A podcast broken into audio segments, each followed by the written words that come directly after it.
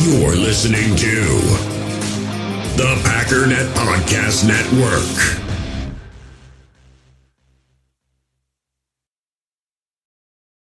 Does Monday at the office feel like a storm? Not with Microsoft Copilot. That feeling when Copilot gets everyone up to speed instantly? It's sunny again. When Copilot simplifies complex data so your teams can act, that sun's shining on a beach. And when Copilot uncovers hidden insights, you're on that beach with your people and you find buried treasure. That's Microsoft Copilot. Learn more at Microsoft.com/slash AI for all.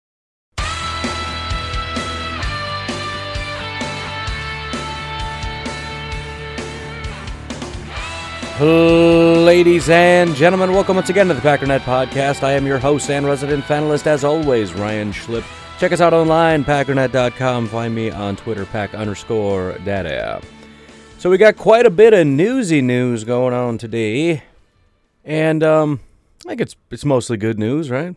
I mean, if nothing else, the fact that the big sports media big mouths are just getting spoon fed. I'm I'm running through things that I could say, and they're just they're unnecessarily gross. They're getting spoon fed things they don't want to eat. Let's just we'll just leave it at that. That's fine. If you want to insert something disgusting into that sentence, that's on you. All right, you go talk to a shrink about it. That's not my problem. I didn't make you do that. But they're not having a good day. Again, they're sociopaths. They don't care. But it's sad for them because, I mean, usually they can drag this stuff out forever. They make so much money and get so much attention off this Aaron Rodgers stuff.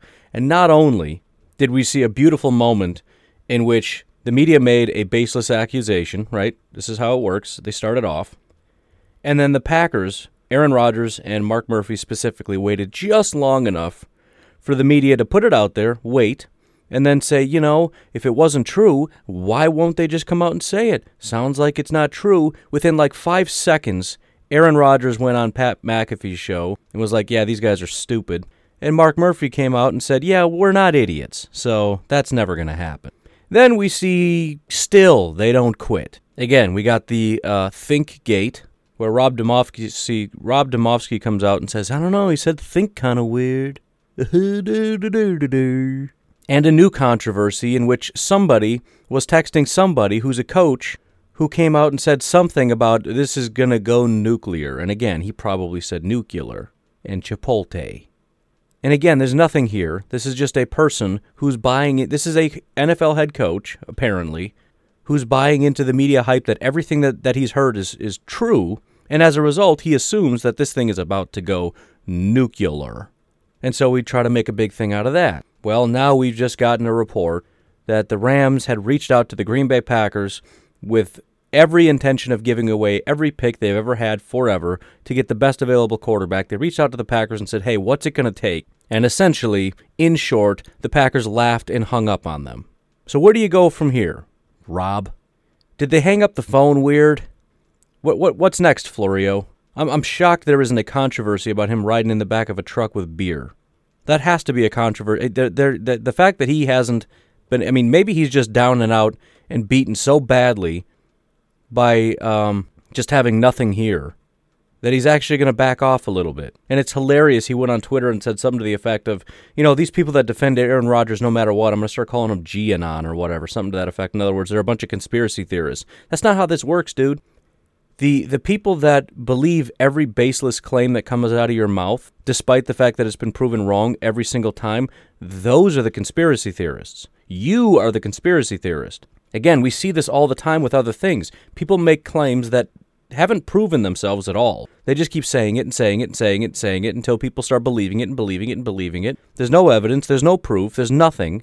And now if you don't believe it, you're you're crazy. You're a conspiracy theorist. You're how how dare you? What what are you doing? You're the dregs of society. Clearly this is an issue. Look how many times we've talked about it. Look how many times this has come up. Clearly, there's an. I've seen that in the comment section. Well, clearly, there's a problem here. This is every year. This is constant with with the the issues with Aaron Rodgers. There's no issues. There's no, there's no issues. They're made up. And I'm sure there's been a couple issues. I'm sure Rodgers has been upset. They had a losing season that one time, and I'm sure he wasn't happy about it. Seems to me they got over it. I mean, J.J. Watt doesn't seem happy. Deshaun doesn't seem happy. Why don't we drag him through the streets?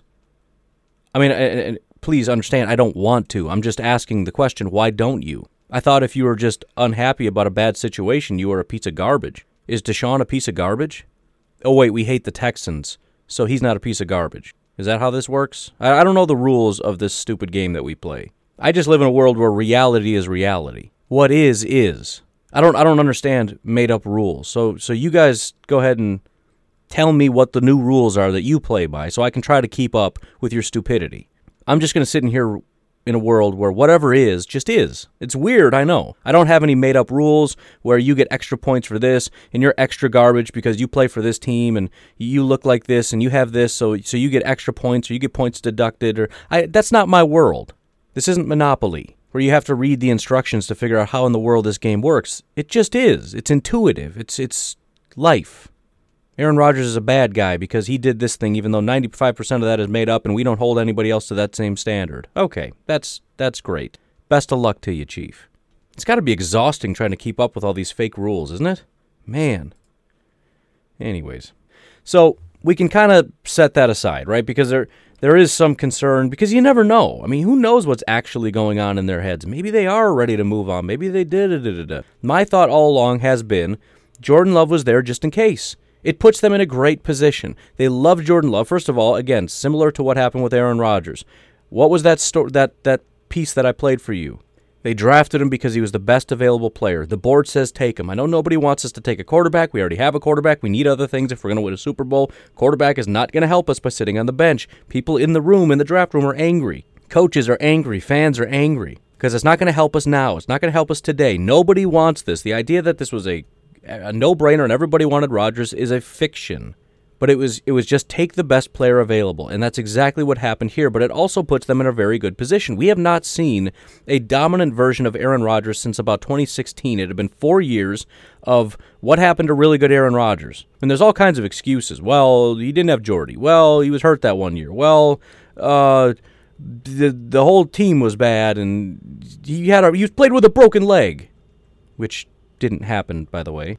I've had a broken leg. I couldn't even straighten it. I, I screamed when they tried to take my sock off. So, I mean, maybe technically true in some weird universe, but there's varying degrees, and just saying broken leg is, is silly, but whatever. I'm sure that's why he refused to throw to his check down, because he had a broken leg, right? I mean, just the, the silly excuses are, are nonsense. There were issues, and the Packers weren't sure exactly what to do. This puts them in a fantastic position.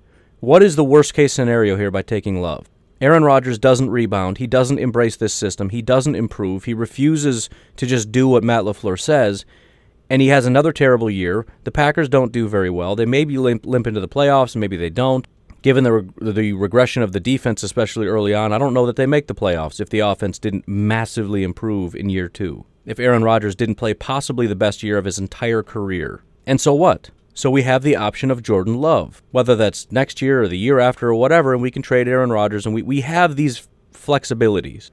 Or, really terrible scenario, we draft Jordan Love and Aaron Rodgers an MVP quarterback that has the ability to take us to the Super Bowl because everything we hoped and dreamed about bringing in Matt LaFleur in this quarterback-friendly system and hoping that Matt that Aaron Rodgers can revive his career and we have this elite football team for the next however many years and the worst case scenario of that is we pick Jordan Love and we don't actually need him. Oh no. Oh no, that's so terrible. You have an MVP quarterback, so you don't end up needing this other quarterback you drafted. Oh, cry about it.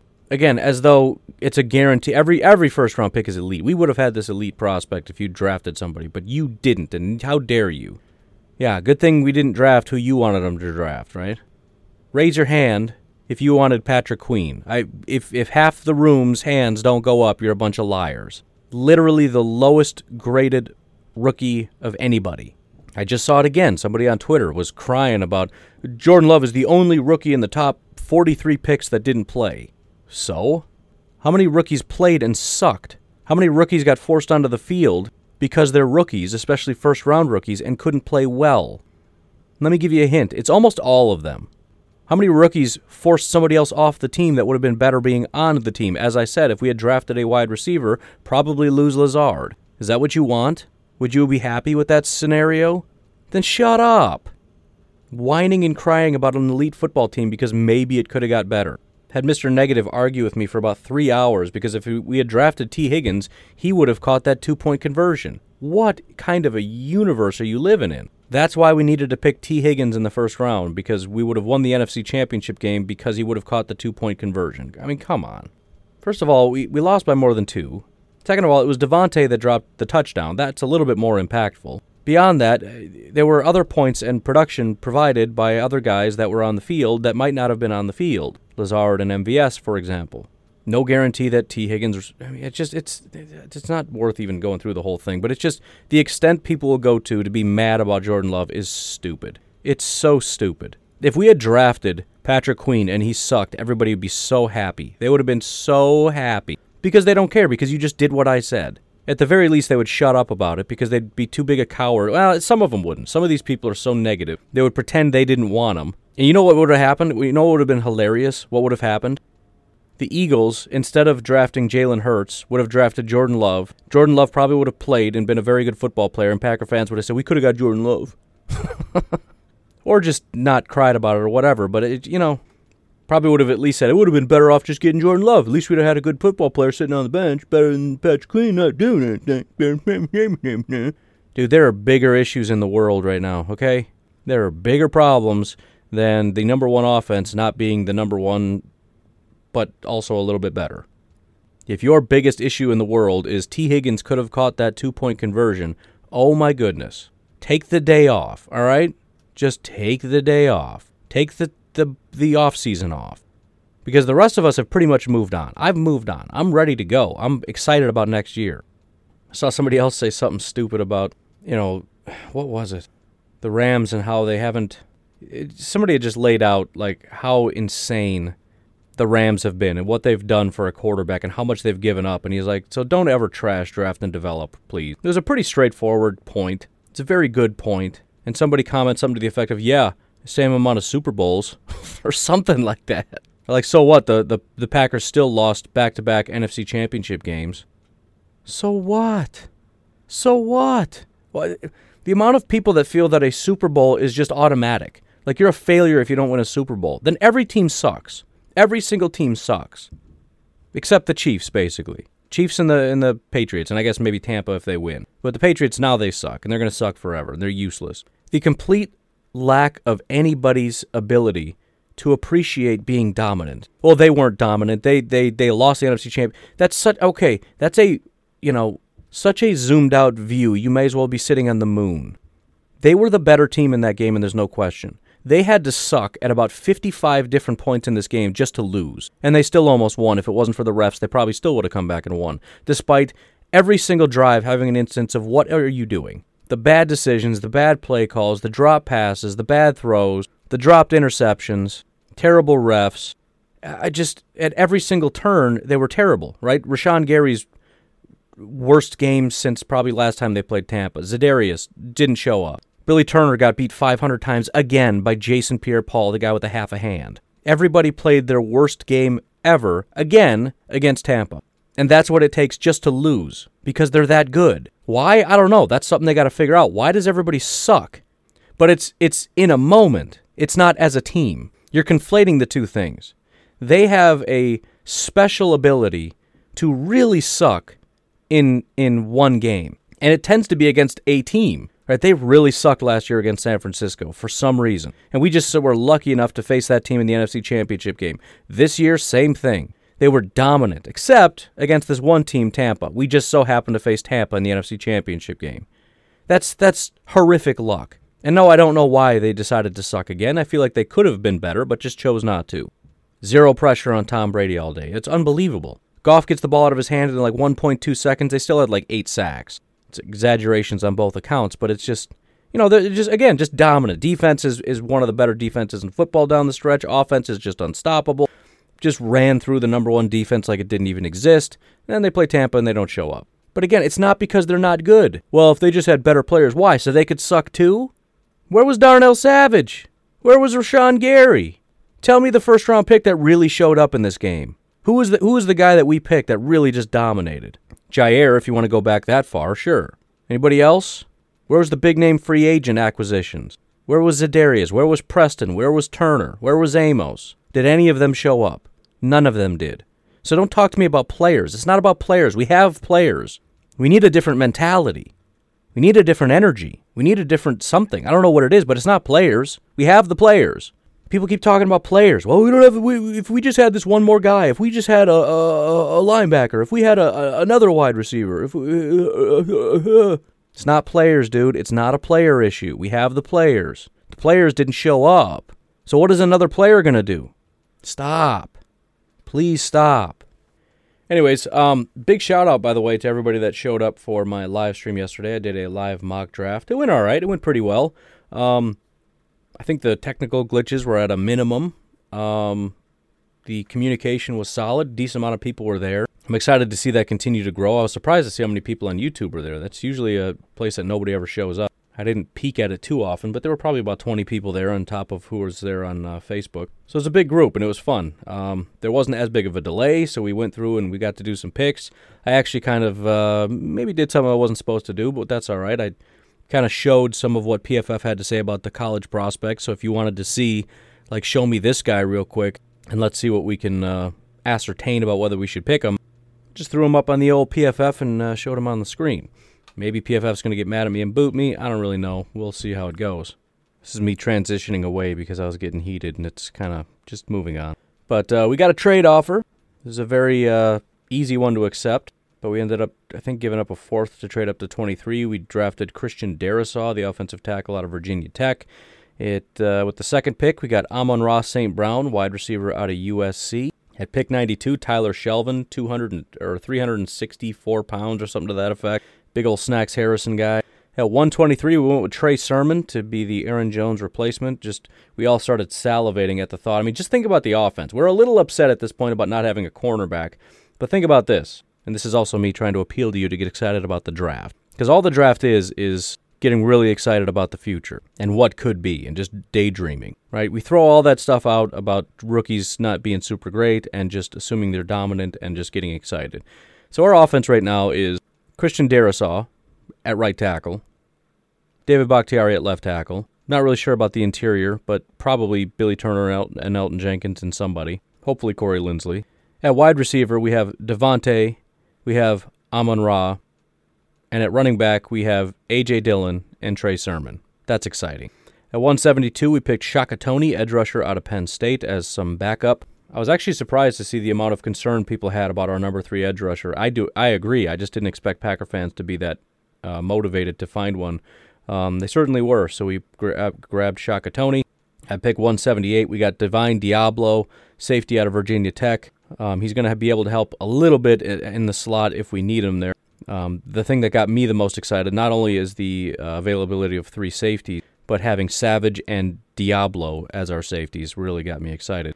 And then finally, Trill Williams, a cornerback out of Syracuse. We finally got our cornerback. He's a bigger dude, but you know how I feel about late round picks. I don't have a, a huge amount of uh, optimism. So hopefully we can bring somebody else in. But even even as I was talking about, you know, uh, we get very doom and gloom about certain things, and and definitely it can hurt you to not have talent at a certain position, even though we have still the best corner in football with Jaire. But look at the Minnesota Vikings, for example. This is one of the things I mentioned on the stream they had horrific cornerbacks. I mean, terrible, garbage, awful. Detroit Lions, terrible, awful, garbage. But I bring up the Vikings in particular because that's one of the teams that beat us last year. How does a team with no pass rush and no corners beat the number one offense in football? I'm not asking you to spiral into a depression and say, "Oh, Packers suck." That's how. No, that's not the answer to the question. The point is, we we make things too black and white sometimes. It's still a professional football team, and if you put together a good enough game plan, you can make it work, especially when you have a very good offense and you still have some pieces on defense. You figure out how to make that work to your advantage. You minimize the disadvantages, you optimize your advantages, and best of luck to you. And the Vikings pulled it off. Good on them. Point is, we go out and get a good defensive coordinator, and uh, he figures out how to use the pieces. I mean, think about that. We got defensive coordinators all over the league um, making making something out of nothing maybe not every single week and obviously sometimes these weaknesses are going to bite you but you know we go out and find somebody that that knows how to use our pieces a little bit better than than Pettine did this can be a very dominant defense and I have no doubt about it because there are there are guys out there trying to work with um, not great pieces, right? I, I let's look at a couple things here. You know what? No, let's take a break here. I don't think today's going to be a super long day, but but we're going to move on to our defense, and we've got some names that have officially come up that are interviews. But I also want to continue on with this thought to look at to give you an idea of what's possible here. So we'll take a break right here. Um, again, follow, and I, I know I said Cheese and Packers. I had some issues streaming to Cheese and Packers, so it seems like for the foreseeable future, it's um, the Packernet Podcast Facebook page, as well as Pack Daddy NFL is where these streams are going to be going. Pack Daddy NFL might be the safest bet because if it's just NFL draft related, I may go to my draft page, even though there's nobody there. But um, just just so you know, I mean, I'm going to share it around everywhere, so you should be able to find it. But makes it easier on me, and and kind of the point of doing that is to grow those those platforms. So it kind of helps if you just go ahead and follow them. But anywho's, patreon.com forward slash pack underscore daddy if you want to support the podcast. Be greatly appreciated. You can do it for as little as a dollar a month. I did actually just link up my uh, streaming account to Patreon. So I don't know if I just get alerts if you donate or if I can actually stream to it, but that would be kind of interesting. I also hooked it up to Discord, so I might be able to do a Discord thing. I don't know. I have no idea, but please consider that. Otherwise, uh, the best thing you can do, hang in there through the off season. If you're not invested in the draft, get invested in the draft in the off season. It's it's I, I think it's one of the most exciting times. The regular season is stressful. The off season is exciting because it's all win and no lose, right? It's just everything that happens. There, there's no absolute consequences, right? I can sit there and talk about how I think this team is better than that team and daydream about how we're going to destroy that team, and then if we lose, that's reality smacking you in the face. There's no reality that says that whoever you pick up is going to be bad. We can just lie to ourselves and say it's going to be great. guy's going to be so good and we won't find out until the regular season. So stick around, tell your friends. If people are starved for more football draft Packers content, send them this way. Otherwise, we'll take a break. We'll be right back. Hey, US Cellular customers, I've got good news, so don't hit skip forward just yet. I'm talking about their special customer event, Us Days. What's Us Days? It means exclusive offers just for their customers, just to say thanks, like up to $1,200 to upgrade to any new phone. No, I didn't just misread that. That's up to $1,200 off. They must really like you. Us Days at US Cellular, exclusive offers just for you, just to say thanks.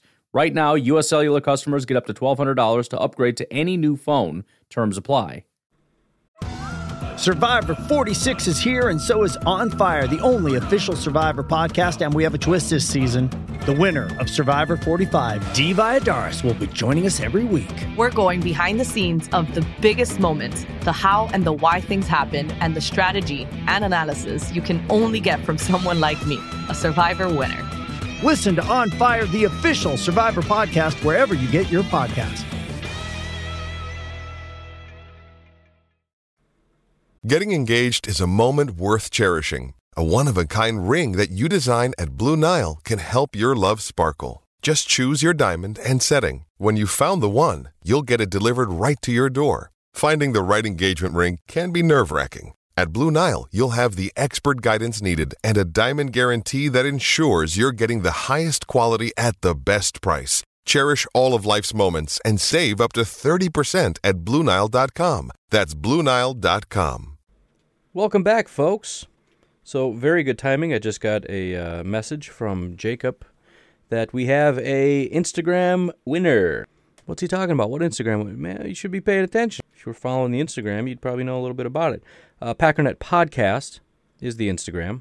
But the winner of the latest Packernet Podcast Instagram giveaway is Dansaia, D A N S A I A father to Jason and a Green Bay Packers New York Yankees fan since birth. Sorry if I butchered that name, but I feel like you should know who you are at this point. So if you wouldn't mind doing us a favor, just a shoot a. This is not going well coming out of the break. Brain hasn't woke up yet. Let me try that one more time. Do us a favor, shoot a DM to our page thing. It's going great. And uh, let us know that you heard this, and we'll get it sent out to you. Try to do it as quickly as possible, though because um, if you don't respond, we move on and pick somebody else. So jump on it, young sir. All right, so before we get to the candidates, um, I just want to illustrate that point a little bit more. I mentioned how the Giants' ex defensive coordinator was appealing to me because they went from the 30th best defense to the ninth best defense despite not having very good pieces. And that appeals to me because, again, my biggest issue with Pettine eh, well, probably my biggest issue with Pettine is the fact that I just don't feel he got the best out of his guys. You get to a certain point where you have so much talent that you can kind of just, I mean, it's sort of like me playing Madden, right? At some point, I could just sit there and pick plays, and it's going to turn out fairly well a lot of the time. And I feel like that's kind of what Pettine was. Sometimes, if I'm playing Madden, you just pick a really stupid play, and, and people that know what they're doing would look at that and go, Why did you do that? But I would just look at them and go, Yeah, check it out, dude. Look at the scoreboard. Scoreboard, son because it's just I got good players, so I can just do whatever I want, and they're going to score points that they shouldn't and get yards that they shouldn't because I picked bad plays because I don't know how to do what I'm doing. But it's uh, I'm going to win. I'm going to win the game because uh, I got the number one offense and I got a bunch of great players on defense, and I could do whatever I want. But then you've got really good Madden players who, you know, I could pick the best team. You know, I could be whatever team is rated the highest, probably the Chiefs or something stupid. And they could pick the Jets and they would just annihilate me 45 to nothing because they actually know what they're doing and they know how to utilize the pieces that they have and I don't. I've talked about the Rams. Now the Rams are are iffy because um, I can't say they don't have talent when you have the best pass rusher in all of football, as well as probably the best DB group in football. But still, they're they're missing a few pieces. Um, we could look at Baltimore being number two. Now, it's not that they don't have good pieces, but how many can you name? Do you know who Baltimore's best pass rusher was? At least the guy that had the most pressures? Yannick Ngakoue. Yannick frickin' Ngakoue Yannick played his first snap in week eight for the Baltimore Ravens because he was over with Minnesota being terrible. He came to Baltimore, was still not very good. His best game, he had five pressures and no sacks against Cleveland. Remember Za'Darius and Rashan getting seven on certain days?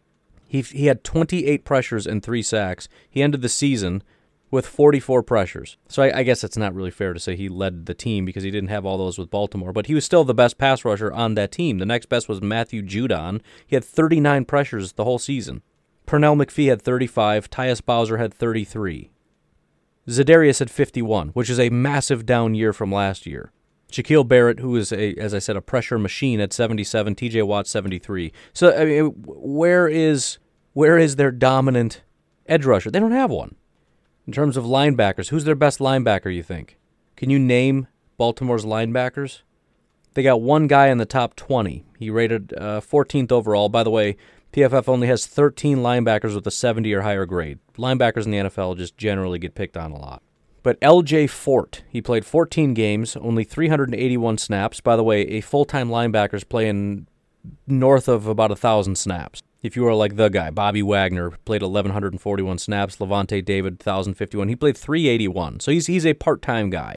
L.J. Fort is the only guy they had in the top 50. If you look at corners, they do have a pretty good cornerback group with Marlon Humphrey and Jimmy Smith, although Jimmy played 11 games, only 400 snaps, which again, full-time is close to 1,000. Marlon Humphrey played 900. Marcus Peters is a big name that everybody says, oh, that's a great corner. He was 54th overall. That was the, their other sort of full-time guy. So you've got one really good corner in Marlon Humphrey, one not very good corner, and then you've got sort of your rotational slot guy, Jimmy Smith, that's decent. Not elite, but decent. Only one corner was graded as elite, and that's Jaire Alexander. What about safeties? Uh, Chuck Clark who was a full time safety. Never heard of him before. 68 overall grade. He was 26th. DeShon Elliott, a young guy, six, uh, played all 16 games, 35th overall. Adrian Amos was second in the NFL. Darnell Savage was 10th. This is for the season overall. Remember, they had a slow start to the season. They were still both top 10. So, Packers have a much better corner. They have much better safeties. They have better edge rushers. But yet, Baltimore is second, and the Packers were what again? They ended the season 13th. Steelers, it's fairly easy because you have one of the better edge rushers in football. So you can kind of draw that parallel. They also have Minkah Fitzpatrick, who is very, very good. So that, that one's fairly easy to see. How about Washington? They ended the season fourth. They do have a good safety if you include Jeremy Reaves, who is a very part time guy, 263 snaps. If we skip him and try to find somebody that played a little bit more, you got uh, Kamren Curl. Um, who's a guy that uh, I feel like a lot of people tried to hype up as being kind of good. He was 30th. Uh, otherwise, you got to go down to Deshazor Everett, who was 58th, only played 10 games. Landon Collins, you know, that big name free agent that everybody wanted, 66th.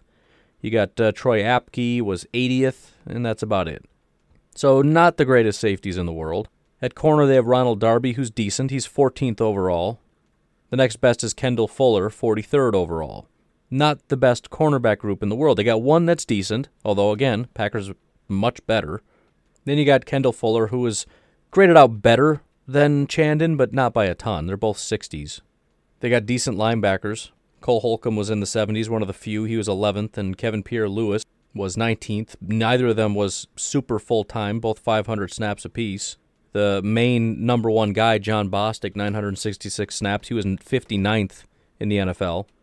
I mean, are, are you getting what I'm saying? We, we look at it and say, well, we don't have good enough pieces. We don't have good enough players. We need a better corner. We need a better defensive tackle. We need that. We have better players than most defenses in the NFL. We're, we're lacking the production. We're lacking people showing up. Obviously, Washington had Chase Young, which anytime you have a, an elite pass rusher and Montez Sweat has taken a step, that's really going to help out. And they've always had a good defensive front. But again, it's not that they they lack any holes anywhere. It's not like, well, we'll never be good because we have only one elite corner and we, we are lacking our number two and we're just going to get do- we're doomed. Nobody's perfect everywhere. In fact, some of these teams you're looking at it going, I don't really see dominance anywhere on this defense. Like Baltimore, but number two, Rams got a bunch of holes. They're number one. Washington's missing a bunch of stuff with the exception of a decent corner and some good pass rushers. Number four in the NFL. How about Miami? It's one of my favorites. Miami was I didn't understand the hype because I was they don't have anything. They don't have good offensive pieces. They don't have a good defense. Oh yes, they do. They got a dominant defense. Their best defensive lineman, my boy Raekwon Davis, gets me super excited. He's one of the better rookies to play, but he was 37th overall as far as defensive linemen are concerned. Kenny Clark was 30th. Kenny Clark had a very big down year. He was still better than anybody Miami had. Their best pass rusher was Andrew Van Ginkel with uh, 19 pressures. Shaq Lawson is probably the bigger name guy. He had 39 pressures on the season, but he had a 70 overall grade. Only five sacks on the season. Uh, Emmanuel Ogbah had 66 pressures. He played a lot more snaps. Had 10 pressures on the season. Had a 66 overall grade. Didn't grade out well in any one category. Best linebacker was Kyle Van Noy. He was 30th overall. After that is Jerome Baker, 48th overall. That guy's always been terrible. After that, they had Landon Roberts, uh, Landon Roberts was literally the worst linebacker in football, 29.3 overall grade. But they had Xavier Howard, right? They had the second best corner in football. So why is it everybody else can have like one or two really good players and they have a top three, top five defense? The Packers have dominant players everywhere, and they're 13th. You, I mean, again, you, you get my point, right? Xavier Howard is almost as good as Jaire, and there you go. That's that's like their one dominant player on this entire defense. Um, after that, 57th, Byron Jones. Whoop de doo. Their best safety, um, Bobby McCain was 56th. Brandon Jones was 61st. Eric Rowe was 69th. Explain to me why they have one, one, one good defensive player and they have the sixth best defense in football. How does that happen? This is about really, really good defensive player, d- defensive coordinators and coaches getting the absolute best out of their guys. It's, that's that's what it is. And and you know, even with Miami, they the 24th best passing defense in terms of net yards per attempt, 18th best rushing defense, sixth in points. So, I mean, even if you want to look at it as a bend don't break defense, fine.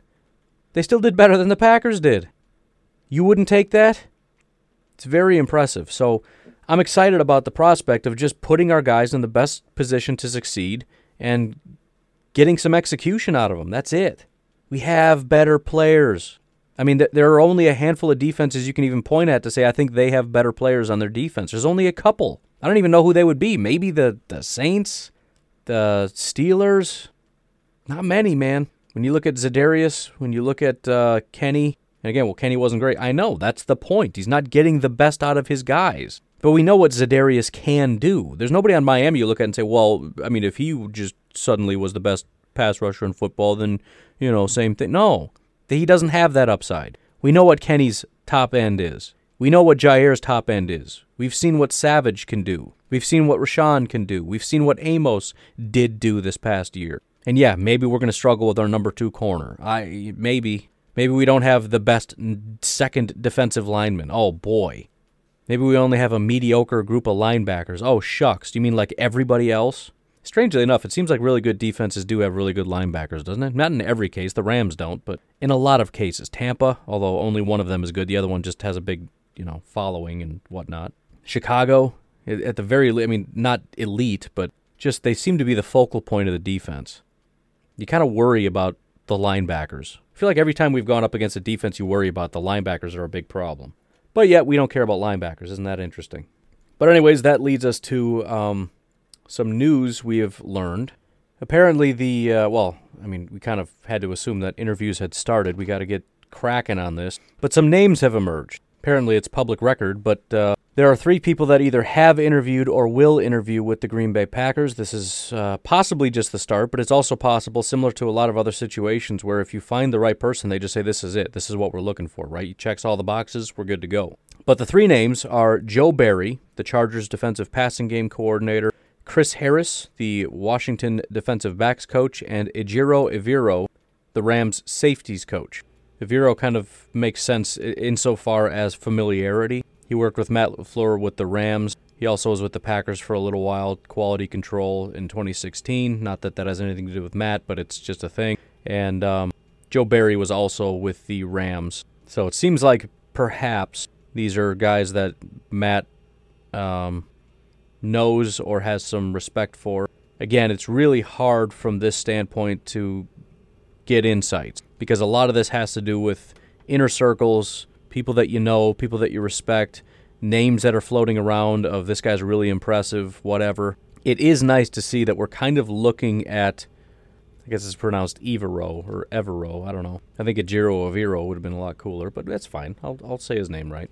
But it's people that you know, again, you're looking for not necessarily young in terms of age, but people that have never been at the top ends before, that really are grinding and striving to be there. And again, I could sit here and look at it and say, well, um, you know, I don't know that the Rams' safeties are all that great, so we probably shouldn't hire him. But, you know, again, so Matt LaFleur's time with the te- Tennessee Titans, what does that tell us? So, uh, you know, but um, Evero was actually born in England, which is kind of interesting. Played football at UC Davis, signed with the Raiders, Spent some time as a coach at UC Davis, went to Tampa, 49ers, quality control coach, offensive assistant.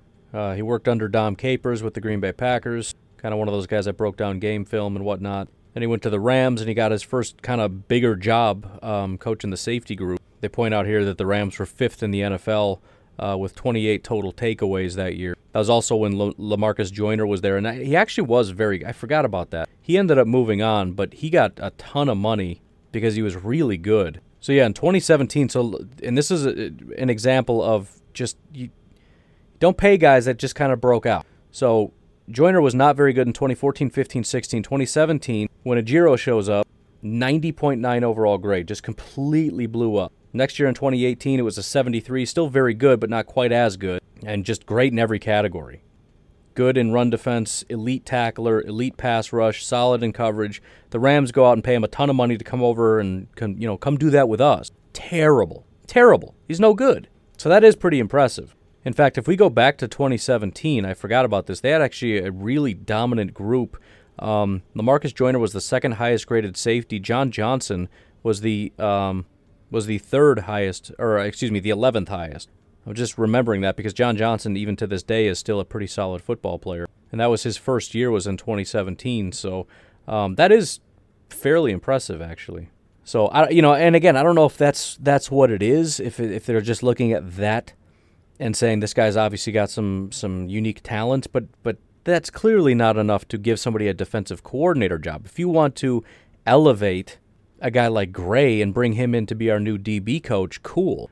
Um, but again, I don't think that's what they're doing. So in other words, there's there's something else here. You know, th- there's a lot more to being a defensive coordinator than uh, you know. You came in to be the safeties coach and you made a guy a safeties coach, or you you, you made I gotta I gotta be done, and you made the safeties good.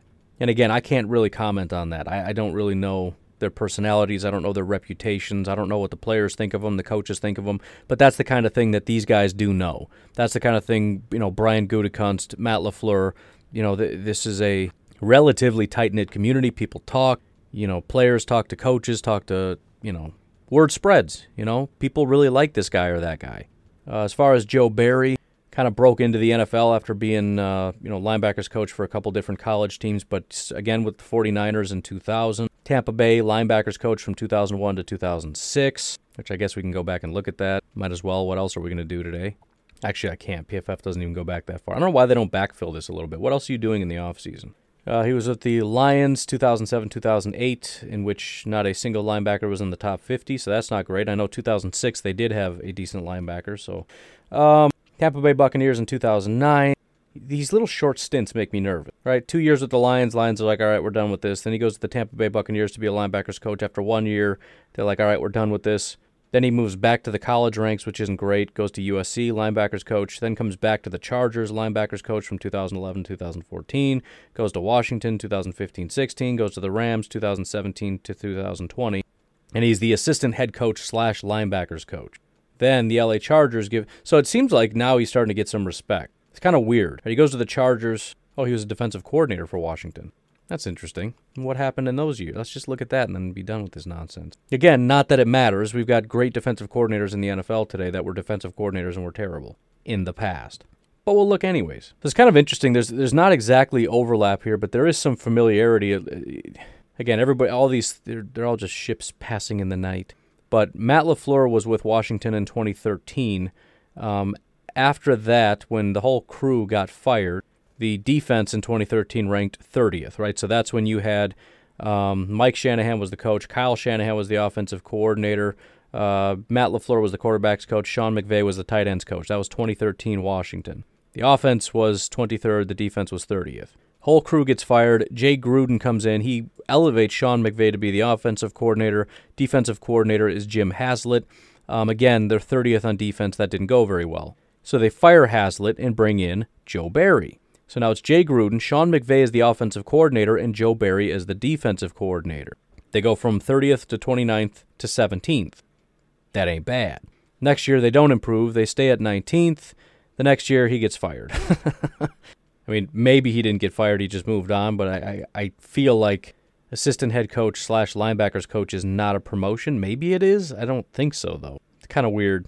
But it is also interesting, though, because McVay ended up maybe it was maybe he didn't get fired because what happened McVay gets a promotion, right? He becomes the offensive coordinator for the Ram or excuse me, the head coach for the Rams, right? He needs to assemble a staff. What does he do? He brings along the defensive coordinator from Washington, gives him the title of assistant head coach slash linebackers coach. So maybe that is what it is. He reached out. He's like, hey, I'd love to have you here. Or it's possible he got fired and he's like, I don't know. I kind of like that guy and he hired him. So there is familiarity because not only did he, when he was assembling his staff, bring along Joe Barry, he brought in Matt LaFleur. And obviously, the Rams' defense had been uh, pretty dominant for some time, up to and including um, through 2020. The issue, I guess, I have is that he's the linebackers coach, which is the one extreme weakness that the Rams have had this entire time. But obviously, again, you don't get these jobs because you're great with linebackers, which is weird but there's something else there. I still don't like it. I mean, if you're the linebackers coach, I want you to get the best out of your linebackers, and he wasn't. Um, technically, right now, he is the he has accepted a job as the defensive passing game coordinator slash linebackers coach for the LA Chargers, but obviously, he's auditioning for defensive coordinator. I'm I'm I'll just be honest, I'm not big on this one. I just don't really like it. I feel like he's been all over the place. He keeps getting hired and fired. Things don't always go super well. I mean, how much credit can you give him for the Rams defense? assistant head coach slash linebackers coach. What does that have to do with the fact that they have uh, the best pass rusher in football and really good corners? I just, eh, uh, nah. Washington wasn't very good when he was a coordinator. I mean, they got better, but they stayed subpar. I just, I don't, I don't, I don't like it. For all I know, this is, you know, Sean McVay saying, "Hey, man, you got to give this guy an interview. He's really talented." I hope that's all it is. And then, you know, LaFleur's like, "All right, cool, man. I'll, I'll let you know." Then we've got Chris Harris. Um, Ironically, a former safety, where there's a current Chris Harris who's a DB. But it's not that Chris Harris. 38 years old. Um, he was a player from 2005 to 2012, so very recently was a player. Played for the Bears, the Panthers, the Bears again, the Lions, and the Jaguars. Uh, the Bears hired him in 2013 to be the quality control coach. as kind of your break in job. You know, we'll see if you got what it takes to just do a bunch of grunt work. From there, assistant DB coach for San Diego slash LA Chargers from 2016 to 2019 gets promoted in 2020 for uh, the Washington football team as their DB coach. So clearly, I mean, the, the, the cool thing about Chris Harris is he's rising very rapidly, right? Extremely quickly. Kind of got that Sean McVay thing.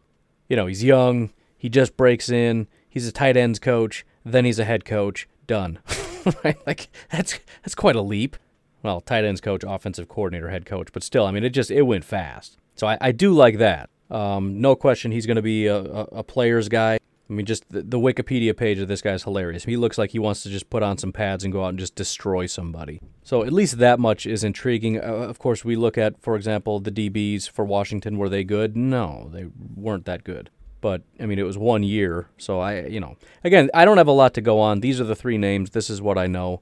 Uh, Joe Barry is the only one that I, I would kind of be a little bit iffy. I mean, all of them are because there's a, you know, Harris doesn't have a lot of experience, so that's kind of iffy. But he's rising extremely quickly, which usually, when people are just pushing you straight up, there's something kind of special there.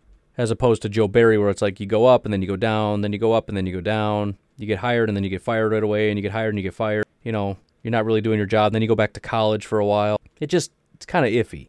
But there's a lot of experience. You know, you've worked with tons of college teams, you work with tons of NFL teams, tons of different coaches, tons of different players. So I don't know. Obviously, none of these names were on our list prior to, but that's kind of what we got so far. Anyways, I got to get going. You folks have yourselves a fantastic day. I will talk to you tomorrow. Bye bye.